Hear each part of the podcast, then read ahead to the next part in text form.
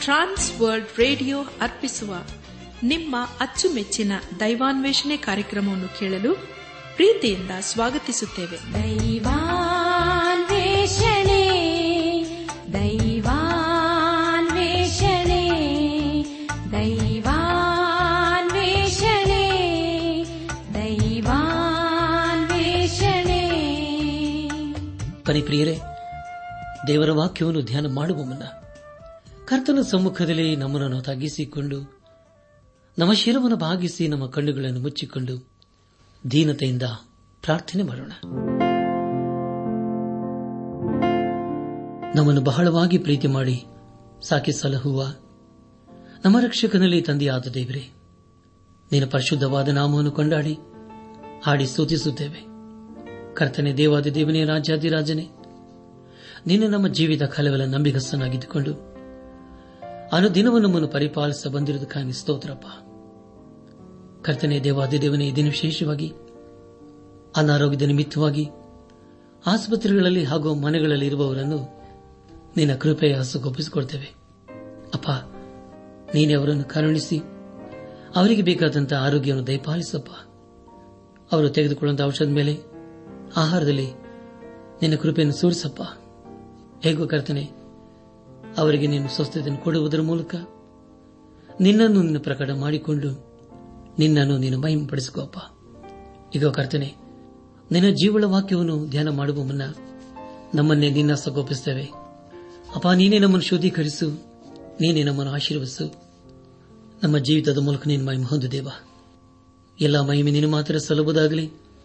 ನಮ್ಮ ಪ್ರಾರ್ಥನೆ ಸ್ತೋತ್ರಗಳನ್ನು ಯೇಸುವಿಗಾಗಿ ಕೇಳು ತಂದೆಯೇ. ಆಮೇನ್.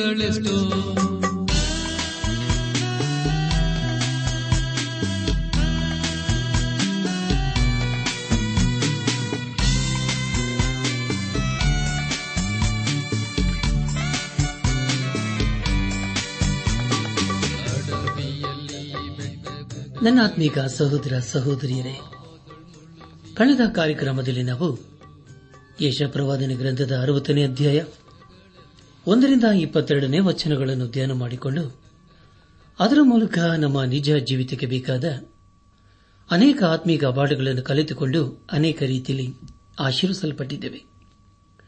ಇದೆಲ್ಲ ದೇವರಾತ್ಮನ ಕಾರ್ಯ ಹಾಗೂ ಸಹಾಯವಾಗಿದೆ. ದೇವರಿಗೆ ಮಹಿಮೆಯುಂಟಾಗಲಿ ಧ್ಯಾನ ಮಾಡಿದಂಥ ವಿಷಯಗಳನ್ನು ಈಗ ನೆನಪು ಮಾಡಿಕೊಂಡು ಮುಂದಿನ ವೇದ ಭಾಗಕ್ಕೆ ಸಾಗೋಣ. ಅರವತ್ತನೇ ಅಧ್ಯಯದ ಮುಖ್ಯ ಪ್ರಸ್ತಾಪ, ಯರೂಸೆಲೆಮಿನ ಮುಂದಿನ ಮಹಾವೈಭವ ಎಂಬುದಾಗಿ. ಪ್ರಾರಂಭದ ವಚನಗಳಲ್ಲಿ ಹೀಗೆ ಓದಿಕೊಂಡಿದ್ದೇವೆ, ಏಳು ಪ್ರಕಾಶಿಸು, ನಿನಗೆ ಬೆಳಕು ಬಂತು, ಯಹೋವನ ತೇಜಸ್ಸು ನಿನ್ನ ಮೇಲೆ ಉದಯಿಸಿದೆ, ಇಗೋ, ಕತ್ತಲು ಭೂಮಿಯನ್ನು ಆವರಿಸಿದೆ, ಕಾರ್ಗತ್ತಲು ಜನಾಂಗಗಳನ್ನು ಮುಚ್ಚಿದೆ, ನಿನ್ನ ಮೇಲಾದರೂ ಯಹೋವನು ಉದಯಿಸುವನು ಆತನ ತೇಜಸ್ಸು ನಿನ್ನಲ್ಲಿ ಕಾಣಿಸುವುದು ಎಂಬ ವಿಷಯಗಳ ಕುರಿತು ನಾವು ಧ್ಯಾನ ಮಾಡಿಕೊಂಡೆವು. ಧ್ಯಾನ ಮಾಡಿದಂಥ ಎಲ್ಲ ಹಂತಗಳಲ್ಲಿ ದೇವಾದಿ ದೇವನೇ ನಮ್ಮ ನಡೆಸಿದನು. ದೇವರಿಗೆ ಮಹಿಮೆಯುಂಟಾಗಲಿ. ಇಂದು ನಾವು ಯೇಷ ಪ್ರವಾದನೆ ಗ್ರಂಥದ ಅರವತ್ತೊಂದು ಹಾಗೂ ಅರವತ್ತೆರಡನೇ ಅಧ್ಯಾಯಗಳನ್ನು ಧ್ಯಾನ ಮಾಡಿಕೊಳ್ಳೋಣ. ನನ್ನ ಆತ್ಮಿಕ ಸಹೋದರ ಸಹೋದರಿಯರೇ, ಈ ಅಧ್ಯಾಯಗಳಲ್ಲಿ ಬರೆಯಲ್ಪಟ್ಟಿರುವಂತಹ ಮುಖ್ಯ ಉದ್ದೇಶ ಚಿಯೋನಿಗೆ ರಕ್ಷಣೆಯ ವಾಗ್ದಾನಗಳು ಎಂಬುದಾಗಿ. ಈ ಎರಡೂ ಅಧ್ಯದಲ್ಲಿ ಇದೇ ವಿಷಯದ ಕುರಿತು ನಾವು ತಿಳಿದುಕೊಳ್ಳಲಿದ್ದೇವೆ ಯೇಸು ಕ್ರಿಸ್ತನು ತನ್ನ ಸೇವೆಯನ್ನು ನಜರೇತಿನಲ್ಲಿ ಪ್ರಾರಂಭಿಸಿ ತನ್ನ ಸಂದೇಶದಲ್ಲಿ ಏಷ ಪ್ರವಾದನ ಗ್ರಂಥದ ಅರವತ್ತೊಂದನೇ ಅಧ್ಯಾಯದಲ್ಲಿ ಬರೆದಿರುವ ವಾಕ್ಯವನ್ನು ಅವರ ಜ್ಞಾಪಕಕ್ಕೆ ತರುತ್ತಾನೆ. ಇಸ್ರಾಲರನ್ನು ದೇವರು ಯಾವ ರೀತಿಯಲ್ಲಿ ಆಶೀರ್ವದಿಸುತ್ತಾನೆ ಎಂಬುದಾಗಿ ಈ ಅಧ್ಯಾಯದಲ್ಲಿ ನಾವು ತಿಳಿದುಕೊಳ್ಳಲಿದ್ದೇವೆ. ನನ್ನಾತ್ಮಿಕ ಸಹೋದರ ಸಹೋದರಿಯರೇ ಯೇಷ ಪ್ರವಾದನ ಗ್ರಂಥದ ಅರವತ್ತೊಂದನೇ ಅಧ್ಯದ ಪ್ರಾರಂಭದ ಮೂರು ವಚನಗಳು ಸತ್ಯವಿಧದಲ್ಲಿ ಮತ್ತೊಂದು ಅದ್ಭುತವಾದಂಥ ವೇದ ವಚನಗಳಾಗಿವೆ. ದೇವರಿಗೆ ಸ್ತೋತ್ರವಾಗಲಿ. ಮುಂದೆ ನಾವು ಧ್ಯಾನ ಮಾಡುವಾಗ ಎಲ್ಲ ಹಂತಗಳಲ್ಲಿ ದೇವರನ್ನು ಆಚರಿಸಿಕೊಳ್ಳೋಣ ಯೇಷ ಪ್ರವಾದನೆ ಗ್ರಂಥ ಅರವತ್ತೊಂದನೇ ಅಧ್ಯಾಯ ಪ್ರಾರಂಭದ ಎರಡು ವಚನಗಳಲ್ಲಿ ಹೀಗೆ ಓದುತ್ತೇವೆ. ಕರ್ತನಾದ ಯಹೋವನ ಆತ್ಮವು ನನ್ನ ಮೇಲೆ ಅದೇ. ಆತನು ನನ್ನನ್ನು ಬಡವರಿಗೆ ಶುಭ ವರ್ತಮಾನವನ್ನು ಸಾರುವುದಕ್ಕೆ ಅಭಿಷೇಕಿಸಿದನು. ಮನ ಮುರಿದವರನ್ನು ಕಟ್ಟಿ ವಾಸಿ ಮಾಡುವುದಕ್ಕೂ, ಸೆರೆಯವರಿಗೆ ಬಿಡುಗಡೆಯಾಗುವುದನ್ನು, ಬಂದಿಗಳಿಗೆ ಕದ ತೆರೆಯುವುದನ್ನು ಪ್ರಸಿದ್ಧಿಪಡಿಸುವುದಕ್ಕೂ, ಯಹೋವನು ನೇಮಿಸಿರುವ ಶುಭ ವರ್ಷ, ನಮ್ಮ ದೇವರು ಮುಯಿ ತೀರಿಸುವ ದಿನ, ಇವುಗಳನ್ನು ಪ್ರಚುರಗೊಳಿಸುವುದಕ್ಕೂ ದುಃಖಿತರೆಲ್ಲರನ್ನು ಸಂತೈಸುವುದಕ್ಕೂ ಚಿಯೋನಿನಲ್ಲಿ ಶೋಕಿಸುವವರಿಗೆ ಬೂದಿಗೆ ಬದಲಾಗಿ ಶಿರೋಭೂಷಣ ದುಃಖವಿದ್ದಲ್ಲಿ ಆನಂದ ತೈಲ ಕೊಂದಿದ ಮನಕ್ಕೆ ಪ್ರತಿಯಾಗಿ ಉತ್ಸಾಹ ಸ್ತೋತ್ರದ ವಸ್ತ್ರ ಇವುಗಳನ್ನು ಒದಗಿಸುವುದಕ್ಕೂ ಆತನು ನನ್ನನ್ನು ಕಳಿಸಿದ್ದಾನೆ ಎಂಬುದಾಗಿ. ನನ್ನ ಆತ್ಮೀಕ ಸಹೋದರ ಸಹೋದರಿಯರೇ ತಮ್ಮಡೆ ಗಮನಿಸಿ. ಒಂದು ಕ್ರಮಬದ್ದವಾದಂತಹ ಸತ್ಯವಿಧದ ವಿಷಯದ ಕುರಿತು ಈ ವಚನಗಳು ನಮಗೆ ತಿಳಿಸಿಕೊಡುತ್ತವೆ ಒಂದು ವೇಳೆ ನಾವು ಹೊಸ ಒಡಂಬಡಿಕೆಯನ್ನು ಓದದೆ ಈ ವಚನಗಳನ್ನು ಓದುವುದಾದರೆ ಇವು ಖಂಡಿತವಾಗಿ ನಮಗೆ ಅರ್ಥವಾಗುವುದಿಲ್ಲ. ಇಲ್ಲಿ ನಾವು ಕರ್ತನಾದ ಯೋಹವನ ಆತ್ಮವು ನನ್ನ ಮೇಲೆ ಅದೇ ಎಂಬುದಾಗಿ ಓದಿಕೊಂಡಿದ್ದೇವೆ. ಇದನ್ನು ಯಾರು ಯಾರಿಗೆ ಹೇಳುತ್ತಿದ್ದಾರೆ? ಇದರ ಕುರಿತು ನಾವು ಹೊಸ ಒಡಂಬಡಿಕೆಯಲ್ಲಿ ಲೋಕನ ಬರೆದ ಸುವಾರ್ತೆ ನಾಲ್ಕನೇ ಅಧ್ಯಾಯ ಹದಿನಾರರಿಂದ ಹತ್ತೊಂಬತ್ತನೇ ವಚನಗಳಲ್ಲಿ ಹೀಗೆ ಓದುತ್ತೇವೆ. ಹೀಗಿರಲಾಗಿ ಆತನು ತಾನು ಬೆಳೆದ ನಜರೇತಿಗೆ ಬಂದು ತನ್ನ ವಾಡಿಕೆಯ ಪ್ರಕಾರ ಸಬ್ಬ ದಿನದಲ್ಲಿ ಸಭಾ ಮಂದಿರಕ್ಕೆ ಹೋಗಿ ಓದುವುದಕ್ಕಾಗಿ ಎದ್ದು ನಿಂತನು. ಆಗ ಯೇಷಾನೆಂಬ ಪ್ರವಾದಿಯ ಗ್ರಂಥದ ಸುರಳಿಯನ್ನು ಆತನ ಕೈಗೆ ಕೊಡಲಾಗಿ ಆತನು ಆ ಸುರಳಿನ ಬಿಚ್ಚಿ ಮುಂದೆ ಹೇಳುವ ಮಾತು ಬರೆದಿರುವ ಸ್ಥಳವನ್ನು ಕಂಡು ಓದಿದನು. ಆ ಮಾತಿನೆಂದರೆ ಕರ್ತನ ಆತ್ಮವು ನನ್ನ ಮೇಲದೆ ಆತನು ನನ್ನನ್ನು ಬಡವರಿಗೆ ಶುಭ ವರ್ತಮಾನವನ್ನು ಸಾರುವುದಕ್ಕೆ ಅಭಿಷೇಕಿಸಿದನು.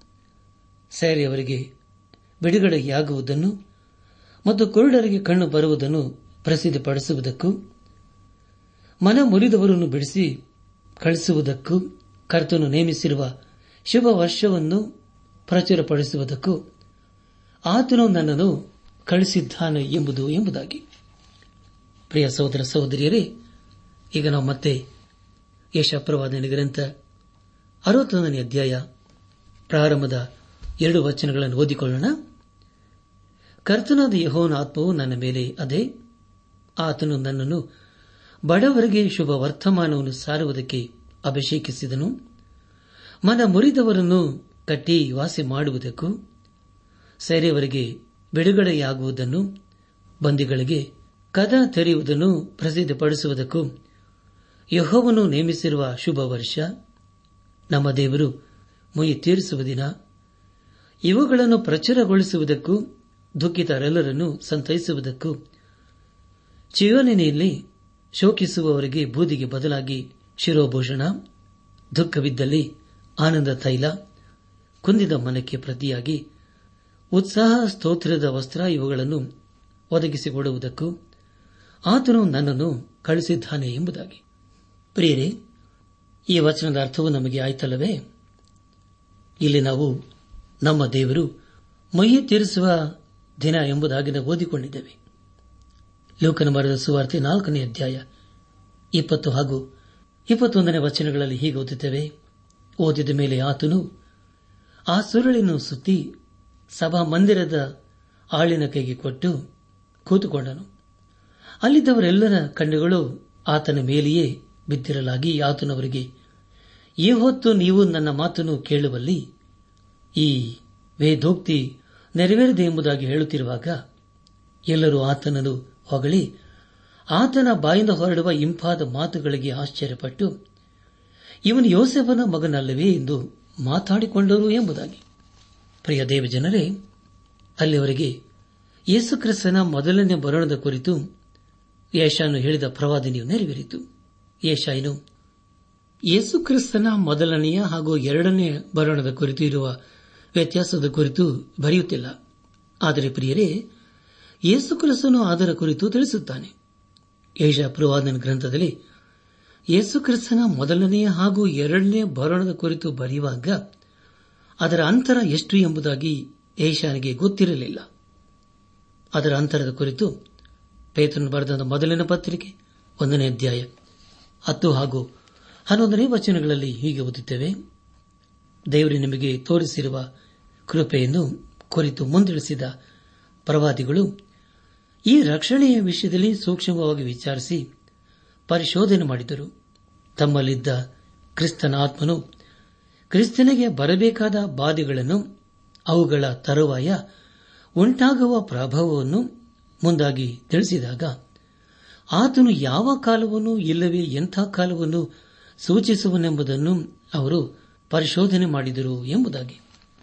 ನನ್ನ ಆತ್ಮಿಕ ಸಹೋದರ ಸಹೋದರಿಯರೇ, ಪ್ರವಾದಿಗಳು ಯೇಸುಕ್ರಿಸ್ತನ ಸರಮೆಯ ಮರಣ ಹಾಗೂ ಮಹಿಮೆಯ ಕುರಿತು ಬರೆಯುತ್ತಾರೆ.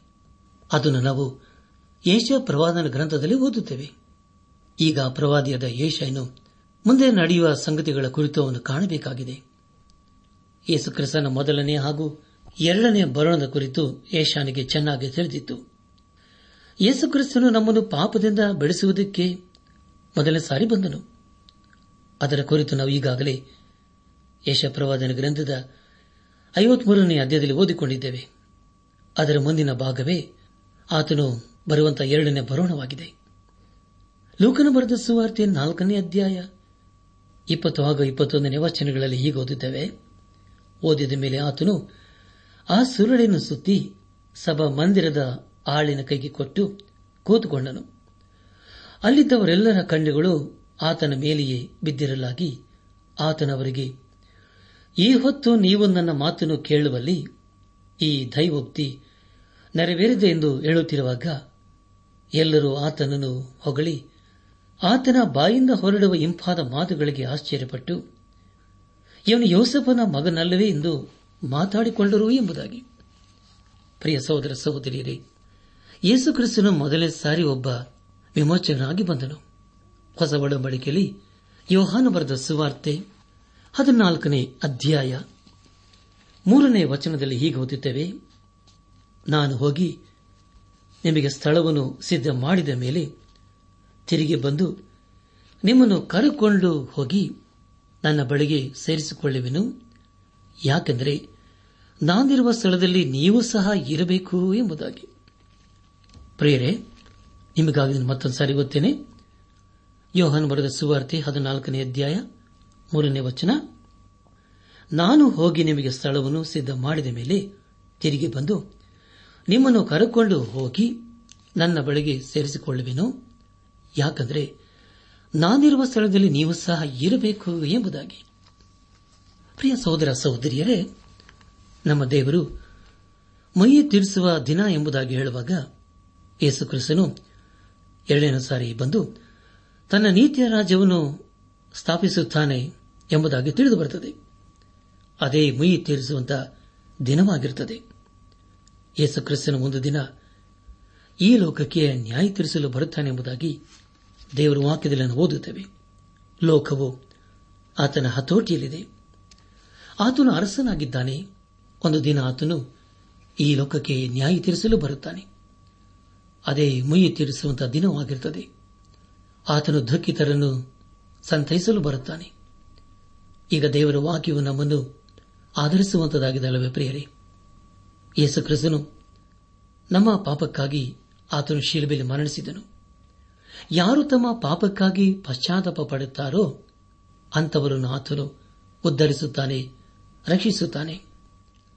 ನಮ್ಮ ಧ್ಯಾನವನ್ನು ಮುಂದುವರೆಸಿ ಯಶ ಪ್ರವಾದನೆ ಗ್ರಂಥ ಅರವತ್ತೊಂದನೇ ಅಧ್ಯಾಯ ಮೂರನೇ ವಚನವನ್ನು ಓದುವಾಗ ಯೋಹವನ್ನು ನೇಮಿಸಿರುವ ಶುಭ ವರ್ಷ ನಮ್ಮ ದೇವರು ಮೊಯಿ ತೀರಿಸುವ ದಿನ ಇವುಗಳನ್ನು ಪ್ರಚುರಗೊಳಿಸುವುದಕ್ಕೂ ದುಃಖಿತರೆಲ್ಲರನ್ನು ಸಂತೈಸುವುದಕ್ಕೂ ಚಿಯೋನಿನಲ್ಲಿ ಶೋಕಿಸುವವರಿಗೆ ಬೂದಿಗೆ ಬದಲಾಗಿ ಶಿರೋಭೂಷಣ, ದುಃಖವಿದ್ದಲ್ಲಿ ಆನಂದ ತೈಲ. ಕುಂದಿದ ಮನಕ್ಕೆ ಪ್ರತಿಯಾಗಿ ಉತ್ಸಾಹ, ಸ್ತೋತ್ರದ ವಸ್ತ್ರ ಇವುಗಳನ್ನು ಒದಗಿಸಿಕೊಡುವುದಕ್ಕೂ ಆತನು ನನ್ನನ್ನು ಕಳಿಸಿದ್ದಾನೆ ಯೋಹವನು ತನ್ನ ಪ್ರಭಾವಕ್ಕೋಸ್ಕರ ಹಾಕಿದ ನೀತಿ ವೃಕ್ಷಗಳು ಎಂಬ ಬಿರುದು ಇವರಿಗಾಗುವುದು ಎಂಬುದಾಗಿ. ಪ್ರಿಯ ಸಹೋದರ ಸಹೋದರಿಯರೇ, ಪ್ರವಾದಿಯಾದ ಏಷ್ಯನಿಗೆ ಚಿಯೋನು ಎಲ್ಲಿದೆ ಎಂಬುದಾಗಿ ಅವನಿಗೆ ತಿಳಿದಿತ್ತು. ಅದು ಯರುಸನ್ನಲ್ಲಿ ಒಂದು ಎತ್ತರವಾದಂಥ ಸ್ಥಳದಲ್ಲಿ ಇದೆ. ಅದರ ಕುರಿತು ಏಷಾನಿಗೆ ಚೆನ್ನಾಗಿ ತಿಳಿದಿತ್ತು. ಇಲ್ಲಿ ಅವನು ಪ್ರತ್ಯೇಕವಾಗಿ ಯಹೂದ್ಯರ ಕುರಿತು ಹೇಳುತ್ತಿದ್ದಾನೆ. ಅವರಿಗೆ ಹೇಳುವುದೇನೆಂದರೆ, ಶೋಕಿಸುವವರಿಗೆ ಬೂದಿಗೆ ಬದಲಾಗಿ ಶಿರೋಭೂಷಣ, ದುಃಖವಿದ್ದಲ್ಲಿ ಆನಂದ ತೈಲ್ಯ ಕುಂದಿದ ಮನಕ್ಕೆ ಪ್ರತಿಯಾಗಿ ಉತ್ಸಾಹ, ಸ್ತೋತ್ರದ ವಸ್ತ್ರ, ಇವುಗಳನ್ನು ಒದಗಿಸಿಕೊಡುವುದಕ್ಕೂ ಆತನು ನನ್ನನ್ನು ಕಳಿಸಿದ್ದಾನೆ ಯಹೋವನು ತನ್ನ ಪ್ರಭಾವಕ್ಕೋಸ್ಕರ ಹಾಕಿದ ನೀತಿ ವೃಕ್ಷಗಳು ಎಂಬ ಬಿರುದು ಇವರಿಗಾಗುವುದು ಎಂಬುದಾಗಿ. ಪ್ರಿಯರೇ, ಮುಂದೆ ನಾವು ಅರವತ್ಮೂರನೇ ಅಧ್ಯಯನ ಓದುವಾಗ ದೇವರ ಸಮಾಧಾನ ಹಾಗೂ ಸಮೃದ್ಧಿಯು ಎಲ್ಲರ ಮಧ್ಯದಲ್ಲಿ ಇರುತ್ತದೆ ಎಂಬುದಾಗಿ ತಿಳಿದು ಬರುತ್ತದೆ ಇಲ್ಲಿ ಪ್ರವಾದಿ ದೇಶನು ಎರಡು ವಿಷಯಗಳ ಕುರಿತು ಬರೆಯುತ್ತಿದ್ದಾನೆ. ಮೊದಲದಾಗಿ ಶಿರೋಭೂಷಣ, ಎರಡನೇದಾಗಿ ಬೋಧಿ. ಅಂದರೆ ಪ್ರಿಯರೇ, ದೇವರ ಕಣ್ಣೀರಿಗೆ ಬದಲಾಗಿ ಸಂತೋಷವನ್ನು ಕೊಡುತ್ತಾನೆಂಬುದೇ ಇದರ ಅರ್ಥವಾಗಿದೆ. ಅರವತ್ತೊಂದನೇ ಅಧ್ಯಾಯ. ನಾಲ್ಕನೇ ವಚನದಲ್ಲಿ ಹೀಗೆ ಓದಿದ್ದೇವೆ ಪುರಾತನ ಕಾಲದಲ್ಲಿ ಹಾಳದ ನಿವೇಶನಗಳನ್ನು ತಿರುಗಿ ಕಟ್ಟುವರು, ಪೂರ್ವದಲ್ಲಿ ಪಾಳು ಬಿದ್ದಿದ್ದನ್ನು ಪುನಃ ಎಬ್ಬಿಸುವರು. ತಲತಲಾಂತರಗಳಿಂದ ಹಾಳು ಬೀಳಾದ ಪಟ್ಟಣಗಳನ್ನು ಜೀರ್ಣೋದ್ಧಾರ ಮಾಡುವರು ಎಂಬುದಾಗಿ. ನನ್ನ ಆತ್ಮಿಕ ಸಹೋದರ, ಸಹೋದರಿಯರೇ ಇಸ್ರಾಲರು ತಮ್ಮ ದೇಶವನ್ನು ಇನ್ನೂ ಸರಿಯಾಗಿ ಮಾಡಬೇಕಾಗಿದೆ. ನಮ್ಮ ಕಾಲದಲ್ಲಿ ಆಗುತ್ತಿರುವಂತಹ ಸಂಗತಿಗಳಿಗಾಗಿ ನಾವು ಸಂತೋಷಿಸಬೇಕು. ಆದರೆ ಪ್ರಿಯರೇ, ದೇವರ ಅವರ ವಿಷಯದಲ್ಲಿ ಹೇಳುವ ಸಂಗತಿಗಳು ಒಂದು ದಿನ ಖಂಡಿತವಾಗಿ ನೆರವೇರಲಿದೆ. ದೇವರಿಗೆ ಸ್ತೋತ್ರವಾಗಲಿ. ಐದನೇ ವಚನದಲ್ಲಿ ಹೀಗೆ ಓದುತ್ತೇವೆ, ಆಗ ವಿದೇಶಿಯರು ನಿಂತುಕೊಂಡು ನಿಮ್ಮ ಮಂದೆಗಳನ್ನು ಮೇಯಿಸುವರು. ಅನ್ಯರ ನಿಮಗೆ ಉಳುವವರು, ತೋಟಗಾರರು ಆಗುವರು ಎಂಬುದಾಗಿ. ಪ್ರಿಯ ಸಹೋದರ ಸಹೋದರಿಯರೇ, ಅದು ಸಮೃದ್ಧಿಯಾದಂಥ ದಿನವಾಗಿರುತ್ತದೆ. ಆರನೇ ವಚನದಲ್ಲಿ ಹೀಗೆ ಓದುತ್ತೇವೆ. ನೀವು ಯಹೋವನ ಯಾಜಕರೆಂಬ ಬಿರುದನ್ನು ಹೊಂದುವಿರಿ. ಜನರು ನಿಮ್ಮನ್ನು ನಮ್ಮ ದೇವರ ಸೇವಕರೆಂದು ಕರೆಯುವರು. ಜನಾಂಗಗಳ ಆಸ್ತಿಯನ್ನು ಅನುಭವಿಸುವಿರಿ. ಅವುಗಳ ವೈಭವವನ್ನು ಪಡೆದು ಹೊಗಳಿಕೊಳ್ಳುವಿರಿ ಎಂಬುದಾಗಿ. ಪ್ರಿಯ ಸಹೋದರ ಸಹೋದರಿಯರೇ, ನೀವು ಯಹೋವನ ಯಾಜಕ ಬಿರುದನ್ನು ಹೊಂದಿವಿರಿ ಎಂಬುದಾಗಿ ಹೇಳುವಾಗ, ಮುಂದೆ ಯೇಸುಕ್ರಿಸ್ತನು ತನ್ನ ನೀತಿಯ ರಾಜ್ಯವನ್ನು ಸ್ಥಾಪಿಸಿದ ಮೇಲೆ ಇಸ್ರಾಯೇಲರು ಯಾಜಕರಾಗುತ್ತಾರೆ. ಅದು ದೇವರ ಅನಾದಿ ಕಾಲದ ಉದ್ದೇಶ. ಅಂದರೆ ಪ್ರಿಯರೇ, ದೇವರ ಉದ್ದೇಶ ಏನೆಂದರೆ, ತನ್ನ ಜನರಾದ ಇಸ್ರಾಯೇಲರು ತನ್ನ ಜನರಿಗೆ ಯಾಜಕರಾಗಬೇಕು ಎಂಬುದಾಗಿ. ಹಳೆ ಒಡಂಬಡಿಕೆಯಲ್ಲಿ ವಿಮೋಚನ ಕಾಂಡ ಪುಸ್ತಕ ಹತ್ತೊಂಬತ್ತನೇ ಅಧ್ಯಾಯ ಆರನೇ ವಚನದಲ್ಲಿ ಹೀಗೆ ಓದುತ್ತೇವೆ. ನೀವು ನನಗೆ ಯಾಜಕ ರಾಜ್ಯವು ಪರಿಶುದ್ಧ ಜನವೂ ಆಗುವಿರಿ. ಇವೇ ನೀನು ಇಸ್ರಾಯೇಲರಿಗೆ ಹೇಳಬೇಕಾದ ಮಾತುಗಳು ಎಂದನು ಎಂಬುದಾಗಿ. ಪ್ರಿಯ ಸಹೋದರ ಸಹೋದರಿಯರೇ, ಇಸ್ರಾಯೇಲರು ಪಾಪ ಮಾಡಿ ಅದನ್ನು ಹೊಂದಿಕೊಳ್ಳದೇ ಹೋದರು. ಆದರೆ ಮುಂದೆ ಒಂದು ದಿನ ಅವರು ಅದನ್ನು ಹೊಂದಿಕೊಳ್ಳಲಿದ್ದಾರೆ. ದೇವರಿಗೆ ಸ್ತೋತ್ರವಾಗಲಿ. ನಮ್ಮ ಧ್ಯಾನವನ್ನು ಮುಂದುವರೆಸಿ ಯೇಷ ಪ್ರವಾದನ ಗ್ರಂಥ ಅರವತ್ತೊಂದನೇ ಅಧ್ಯಾಯ ಏಳನೇ ವಚನವನ್ನು ಓದುವಾಗ, ನಿಮಗಾದ ಅವಮಾನಕ್ಕೆ ಬದಲಾಗಿ ಎರಡರಷ್ಟು ಮಾನವನ್ನು ಹೊಂದಿವಿರಿ. ನಾಚಿಕೆ ಪಟ್ಟದ್ದಕ್ಕೆ ಪ್ರೀತಿಯಾಗಿ ಇವರು ತಮ್ಮ ಸ್ವಾಸ್ಥ್ಯದಲ್ಲಿ ಹಿಗ್ಗುವರು. ಹೀಗೆ ತಮ್ಮ ದೇಶದಲ್ಲಿ ಎರಡರಷ್ಟನ್ನು ಅನುಭವಿಸುವರು. ಅವರಿಗೆ ಶಾಶ್ವತ ಸಂತೋಷವಾಗುವುದು ಎಂಬುದಾಗಿ. ಕರ್ತನ ಪ್ರಿಯ ಸಹೋದರ ಸಹೋದರಿಯರೇ, ಬೇರೆ ಮಾತಿನಲ್ಲಿ ಹೇಳಬೇಕಾದರೆ ನಿತ್ಯ ಸಂತೋಷವು ಈ ಸರಳರ ಮಧ್ಯದಲ್ಲಿ ಇರುತ್ತದೆ ಎಂಬುದಾಗಿ. ಅದು ಪರಿಪೂರ್ಣವಾದಂಥ ಸಂತೋಷದ ದಿನವಾಗಿರುತ್ತದೆ. ಅದು ಎಂಥ ಮಹಾ ಅದ್ಭುತವಾದಂತಹ ದಿನವಲ್ಲವೇ ಪ್ರಿಯರೇ. ಮುಂದೆ ಎಂಟನೇ ವಚನವನ್ನು ಓದುವಾಗ ಯಹೋವನೆಂಬ ನಾನು ನ್ಯಾಯವನ್ನು ಪ್ರೀತಿಸುತ್ತೇನೆ, ಕೊಳ್ಳೆಯನ್ನು ಅನ್ಯಾಯವನ್ನು ದ್ವೇಷಿಸುತ್ತೇನೆ. ಸತ್ಯ ಸಂಧತೆಯನ್ನು ಅನುಸರಿಸಿ ಇವರ ನಷ್ಟಕ್ಕೆ ಪ್ರತಿಫಲವನ್ನು ಕೊಟ್ಟು ಇವರೊಂದಿಗೆ ನಿತ್ಯವಾದ ಒಡಂಬಡಿಕೆಯನ್ನು ಮಾಡಿಕೊಳ್ಳುವೆನು ಎಂಬುದಾಗಿ. ಪ್ರಿಯರೇ, ದೇವರು ಇಸ್ರಾಯೇಲರ ಆಚಾರ ವಿಚಾರಗಳನ್ನು ಇಷ್ಟಪಡುತ್ತಿರಲಿಲ್ಲ. ಅದಕ್ಕೆ ಕಾರಣವೇನೆಂದರೆ ಅವರ ಮನಸ್ಸು ದೇವರಿಂದ ದೂರವಿತ್ತು. ಆದರೆ ಇಸ್ರಾಯರ ಮಧ್ಯದಲ್ಲಿ ಅದ್ಭುತವಾದಂಥ ಈಗ ಬದಲಾವಣೆಯನ್ನು ಕಾಣ್ತಾ ಇದ್ದೇವೆ. ಒಂಬತ್ತನೇ ವಚನದಲ್ಲಿ ಹೀಗೆ ಓದಿದ್ದೇವೆ. ಇವರ ಸಂತಾನವು ಜನಾಂಗಗಳಲ್ಲಿ ಪ್ರಖ್ಯಾತವಾಗುವುದು. ಇವರ ಸಂತತಿಯು ಅನ್ಯ ದೇಶೀಯರಲ್ಲಿ ಹೆಸರುಗೊಳ್ಳುವರು. ಇವರನ್ನು ನೋಡುವರೆಲ್ಲರೂ ಯಹೋವನ್ನು ಆಶೀರ್ವದಿಸಿದ ವಂಶವೂ ಇದೆ ಎಂದು ಒಪ್ಪಿಕೊಳ್ಳುವರು ಎಂಬುದಾಗಿ. ಪ್ರಿಯರೇ, ಈ ದಿನಗಳಲ್ಲಿ ದೇವರು ಅಂದುಕೊಂಡಾಗೆ ಇಸ್ರಾಲರು ದೇವರ ಉದ್ದೇಶವನ್ನು ನೆರವೇರಿಸಲಿಲ್ಲ. ಅದರ ಮುಂದೆ ಅವರು ನೆರವೇರಿಸಲಿದ್ದಾರೆ. ಅದಕ್ಕಾಗಿ ಆತನು ಕಾದಿದ್ದಾನೆ. ಹತ್ತನೇ ವಚನದಲ್ಲಿ ಹೀಗೆ ನಾನು ಯಹೋವನಲ್ಲಿ ಪರಮಾನಂದ ಪಡುವೆನು, ನನ್ನ ಆತ್ಮವು ನನ್ನ ದೇವರಲ್ಲಿ ಹಿಗ್ಗುವುದು ಬಾಸಿಂಗವನ್ನು ಧರಿಸಿಕೊಳ್ಳುವಂತೆಯೂ ವಧುವು ತನ್ನನ್ನು ಆಭರಣಗಳಿಂದ ಅಲಂಕರಿಸಿಕೊಳ್ಳುವ ಹಾಗೂ ಆತನು ನನಗೆ ರಕ್ಷಣೆ ಎಂಬ ವಸ್ತ್ರವನ್ನು ಹೊದಿಸಿ ಧರ್ಮವೆಂಬ ನಿಲುವಂಗಿಯನ್ನು ತೊಡಸಿದ್ದಾನಲ್ಲ ಎಂಬುದಾಗಿ. ಪ್ರಿಯ ಸಹೋದರ ಸಹೋದರಿಯರೇ ಜೀವ ಸ್ವರೂಪನಾದ ದೇವರು ಅಪೇಕ್ಷಿಸುವುದೇನೆಂದರೆ, ನಾವು ದೇವರ ವಾಕ್ಯವನ್ನು ಓದಬೇಕು, ಅದನ್ನು ಧ್ಯಾನಿಸಬೇಕು, ಹಾಗೂ ಅದರಲ್ಲಿ ಆನಂದಿಸಬೇಕು ಎಂಬುದಾಗಿ. ಯೇಸುಕ್ರಿಸ್ತನು ಖಂಡಿತವಾಗಿ ತನ್ನ ಜೀವಳ ವಾಕ್ಯಗಳ ಮೂಲಕ ನಮ್ಮ ಸಂಗಡ ಮಾತನಾಡುತ್ತಿದ್ದಾನೆ. ಅನೇಕ ವಿಶ್ವಾಸಿಗಳು ಅನ್ನಿಸಿಕೊಂಡವರು, ದೇವರಲ್ಲಿ ಆನಂದಿಸುವುದಿಲ್ಲ, ಅದಕ್ಕೆ ಕಾರಣವೇನೆಂದರೆ ಪ್ರಿಯರೇ, ಅವರು ದೇವರ ಅನ್ಯೋನ್ಯತೆಯಲ್ಲಿ ಇಲ್ಲ ಎಂಬುದೇ ಇದರ ಅರ್ಥವಾಗಿದೆ. ಅವರ ಜೀವಿತದಲ್ಲಿ ಇನ್ನೂ ಪಾಪವೇ ಅಧಿಕಾರ ನಡೆಸುತ್ತಾ ಇರುತ್ತದೆ. ಅವರು ತಮ್ಮ ಜೀವಿತವನ್ನು ದೇವರ ಚಿತ್ತಕ್ಕೆ ಒಪ್ಪಿಸಿಕೊಟ್ಟಿರುವುದಿಲ್ಲ. ಅವರು ತಮ್ಮದೇ ಆದ ಮಾರ್ಗಗಳಲ್ಲಿ ಜೀವಿಸುತ್ತಾ ಇರುತ್ತಾರೆ. ಅರವತ್ತೊಂದನೇ ಅಧ್ಯಾಯ. ಹನ್ನೊಂದನೇ ವಚನದ ಮೂಲಕ ನಾವು ತಿಳಿದುಕೊಳ್ಳುವುದೇನೆಂದರೆ, ಕೆಲವರ ಮಧ್ಯದಲ್ಲಿ ಎಲ್ಲವೂ ಇರುತ್ತದೆ, ಆದರೆ ಆತ್ಮಿಕ ಆಶೀರ್ವಾದವು ಇರುವುದಿಲ್ಲ. ಇಲ್ಲಿಗೆ ಯಶಪ್ರವಾದನ ಗ್ರಂಥದ ಅರವತ್ತೊಂದನೇ ಅಧ್ಯಾಯ ಮುಕ್ತಾಯವಾಯಿತು. ಇಲ್ಲಿವರೆಗೂ ದೇವಾದಿ ದೇವನೇ ನಮ್ಮ ನಡೆಸಿದನು. ದೇವರಿಗೆ ಮಹಿಮೆಯುಂಟಾಗಲಿ ಮುಂದೆ ನಾವು ಅರವತ್ತೆರಡನೇ ಅಧ್ಯಾಯವನ್ನು ಧ್ಯಾನ ಮಾಡಿಕೊಳ್ಳೋಣ. ಯೇಸು ಕ್ರಿಸ್ತನು ಮತ್ತೆ ಈ ಲೋಕಕ್ಕೆ ಬಂದು ತನ್ನ ನಂಬಿದಂಥ ವಿಶ್ವಾಸಿಗಳನ್ನು ತನ್ನೊಂದಿಗೆ ಕರೆದುಕೊಂಡು ಹೋಗಲು ಬರುತ್ತಾನೆ. ಆಗ ಅವರಿಗೆ ಯಾವ ಸಮಸ್ಯೆಯಾಗಲಿ, ತೊಂದರೆಯಾಗಲಿ, ಇಕ್ಕಟ್ಟಾಗಲಿ ಇರುವುದಿಲ್ಲ. ನಾವು ಇಕ್ಕಟ್ಟಿನಲ್ಲಿ ಇರುವಾಗ ದೇವರೇ ನಮ್ಮ ನಡೆಸುವನಾಗಿದ್ದಾನೆ ಯಶಪರವಾದನೆ ಗ್ರಂಥ ಅರವತ್ತೆರಡನೇ ಅಧ್ಯಾಯ ಮೊದಲನೇ ವಚನವನ್ನು ಓದುವಾಗ, ಚಿಯೋನಿನ ಧರ್ಮವು ಪ್ರಕಾಶಗೊಳ್ಳುವ ತನಕ ಯರೂಸಲೇಮಿನ ರಕ್ಷಣೆಯು ದೇವಿಟಿಗೆಯಂತೆ ಪ್ರಜ್ವಲಿಸುವವರೆಗೆ ನಾನು ಮೌನವಾಗಿರದೆ, ಚಿಯೋನಿನ ಹಿತವನ್ನು ಲಕ್ಷಿಸುತ್ತಿರುವೆನು, ಸುಮ್ಮನಿರದೆ ಯರೂಸಲೇಮಿನ ಕ್ಷೇಮವನ್ನು ಚಿಂತಿಸುತ್ತಿರುವೆನು ಎಂಬುದಾಗಿ. ಪ್ರಿಯರೇ, ಇಂದು ಯರೂಸಲೇಮಿನಲ್ಲಿ ಸಮಾಧಾನವಿಲ್ಲ. ಅದಕ್ಕೆ ಕಾರಣ ಯೇಸು ಕ್ರಿಸ್ತನು ಅಲ್ಲಿ ಇಲ್ಲದಿರುವುದೇ ಆಗಿದೆ.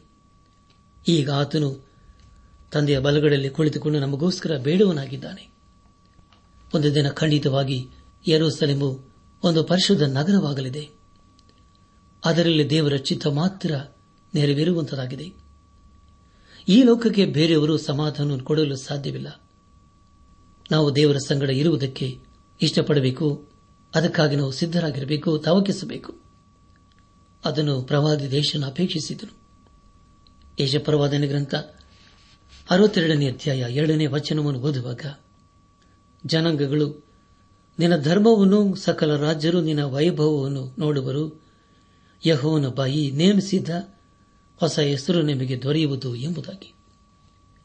ಪ್ರಿಯ ಸಹೋದರ ಸಹೋದರಿಯರೇ, ನಾವೆಲ್ಲರೂ ಹೊಸಬರಾಗಿ, ಹೊಸ ಎರಸಿನಲ್ಲಿ ಇರುವುದಕ್ಕೆ ಇಷ್ಟಪಡಬೇಕು. ಪ್ರಿಯರೇ ನಮಗೆಂತ ಅದ್ಭುತವಾದಂತಹ ಭವಿಷ್ಯತ್ ಇದೆಯಲ್ಲವೇ ನಮಗೆ ಮಾತ್ರ ಬಿಡುಗಡೆಯಲ್ಲ. ಇಸ್ರಾಲರಿಗೆ ಹಾಗೂ ಈ ಭೂಮಿಗೆ ಬಿಡುಗಡೆಯು ಸಿಗಲಿದೆ. ಅದಕ್ಕಾಗಿ ನಾವು ಕಾದಿರಬೇಕು. ದೇವರಿಗೆ ಸ್ತೋತ್ರವಾಗಲಿ. ಮುಂದೆ ಮೂರನೇ ವಚನದಲ್ಲಿ ಹೀಗೆ ಓದುತ್ತೇವೆ. ನೀನು ಯಹೋವನ ಕೈಯಲ್ಲಿ ಸುಂದರ ಕಿರೀಟವಾಗಿಯೂ, ನಿನ್ನ ದೇವರ ಹಸ್ತದಲ್ಲಿ ರಾಜ ಶಿರೋವೇಷ್ಟನವಾಗಿಯೂ ಇರುವಿ ಎಂಬುದಾಗಿ. ಪ್ರಿಯ ಸಹೋದರ ಸಹೋದರಿಯರೇ ಇಸ್ರಾಲರ ಜೀವಿತದಲ್ಲಿ ದೇವರು ತನ್ನ ಉದ್ದೇಶಗಳನ್ನು ಮುಂದೆ ಮುಂದೆ ನೆರವೇರಿಸಲಿದ್ದಾನೆ. ಕೊನೆಯದಾಗಿ ಯಶಪ್ರವಾದನ ಪ್ರವಾದನ ಗ್ರಂಥ ಅರವತ್ತೆರಡನೇ ಅಧ್ಯಾಯ ಹನ್ನೊಂದು ಹಾಗೂ ಹನ್ನೆರಡನೇ ವಚನಗಳ ಮೂಲಕ ನಾವು ತಿಳ್ಕೊಳ್ಳುವುದೇನೆಂದರೆ ಇಸ್ರಾಲರನ್ನು ಈಗ ಪರಿಶುದ್ಧ ಜನಾಂಗವಾಗಿ ಎಂಬುದಾಗಿ ಕರೆಯುವುದಕ್ಕೆ ಆಗುವುದಿಲ್ಲ. ಯಾಕೆಂದರೆ ಪ್ರಿಯರೇ, ಅವರಿಗೆ ಇನ್ನೂ ಬಿಡುಗಡೆ ಸಿಕ್ಕಿಲ್ಲ. ಇನ್ನು ಎರಡೂ ಸಿನಿಮನೆಯಲ್ಲಿ ಮಹಾ ಗಲಿಬಿಲಿದೆ. ಅವೆಲ್ಲ ಒಂದು ದಿವಸ ಹೋಗಿ ಸಂಪೂರ್ಣವಾದಂತಹ ಸಮಾಧಾನ ನೆಲೆಸುತ್ತದೆ. ದೇವರು ಅವರಿಗೆ ಬೇಕಾದಂತಹ ವಿಮೋಚನೆಯನ್ನು, ರಕ್ಷಣೆ ಸಮಾಧಾನವನ್ನು ಕೊಡಲಿದ್ದಾನೆ. ದೇವರಿಗೆ ಸ್ತೋತ್ರವಾಗಲಿ. ನನ್ನ ಆತ್ಮಿಕ ಸಹೋದರ ಸಹೋದರಿಯರೇ, ದೇವರ ವಾಕ್ಯವನ್ನು ಆಲಿಸಿದ್ದೇವೆ. ಇಂದು ನಾವು ದೇವರ ಸ್ವರಕ್ಕೆ ಕಿವಿಗೊಟ್ಟು ಆತನ ಕಡೆಗೆ ತಿರುಗುವುದಾದರೆ ಖಂಡಿತವಾಗ ದೇವರು ನಮ್ಮನ್ನು ಆಶೀರ್ವಿಸಿ ನಮ್ಮನ್ನು ಉಪಯೋಗಿಸಿಕೊಳ್ಳುತ್ತಾನೆ. ದೇವರ ಕೃಪೆ ನಿಮ್ಮೊಂದಿಗೆ ಸದಾ ಇರಲಿ.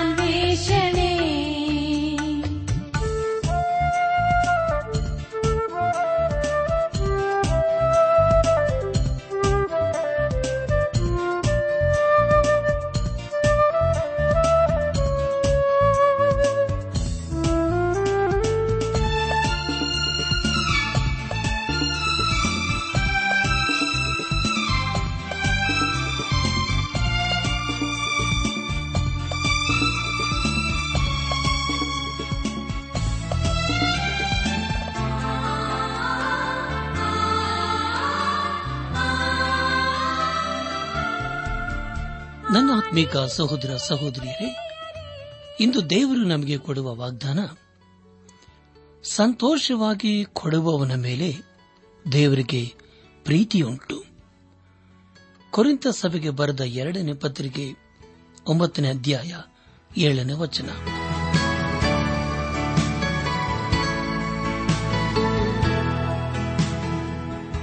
ಪ್ರಿಯರೇ, ಇದುವರೆಗೂ ಆಲಿಸಿದ ದೈವಾನ್ವೇಷಣೆ ಕಾರ್ಯಕ್ರಮವು ನಿಮ್ಮ ಮನಸ್ಸಿಗೆ ಸಮಾಧಾನ, ಸಂತೋಷ ನೀಡಿದೆ ಎಂದು ನಾವು ನಂಬುತ್ತೇವೆ.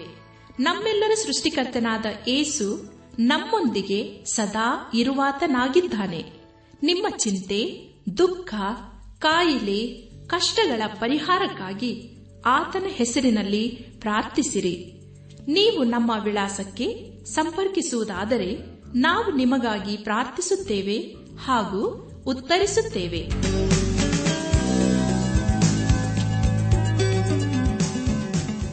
ನಮ್ಮ ವಿಳಾಸ ದೈವಾನ್ ವೇಷಣೆ ಟ್ರಾನ್ಸ್ ವರ್ಲ್ಡ್ ರೇಡಿಯೋ, ಇಂಡಿಯಾ, ಟಪಾಲು ಪೆಟ್ಟಿಗೆ ನಾಲ್ಕು ಮೂರು ಎರಡು ಸೊನ್ನೆ, ಬೆಂಗಳೂರು ನಲವತ್ಮೂರು. ದೈವಾನ್ ವೇಷಣೆ trans world radio, India, post box four three two zero, Bangalore forty three. ದೂರವಾಣಿ ಸಂಖ್ಯೆ ಒಂಬತ್ತು ಎಂಟು ನಾಲ್ಕು ಐದು ಆರು, ಒಂದು ಆರು, ನಾಲ್ಕು ಒಂದು ಎರಡು. ನಮ್ಮ ಇಮೇಲ್ ವಿಳಾಸ Kannada TTB at radio eight eight two dot com ನಮಸ್ಕಾರ ಪ್ರಿಯರೇ.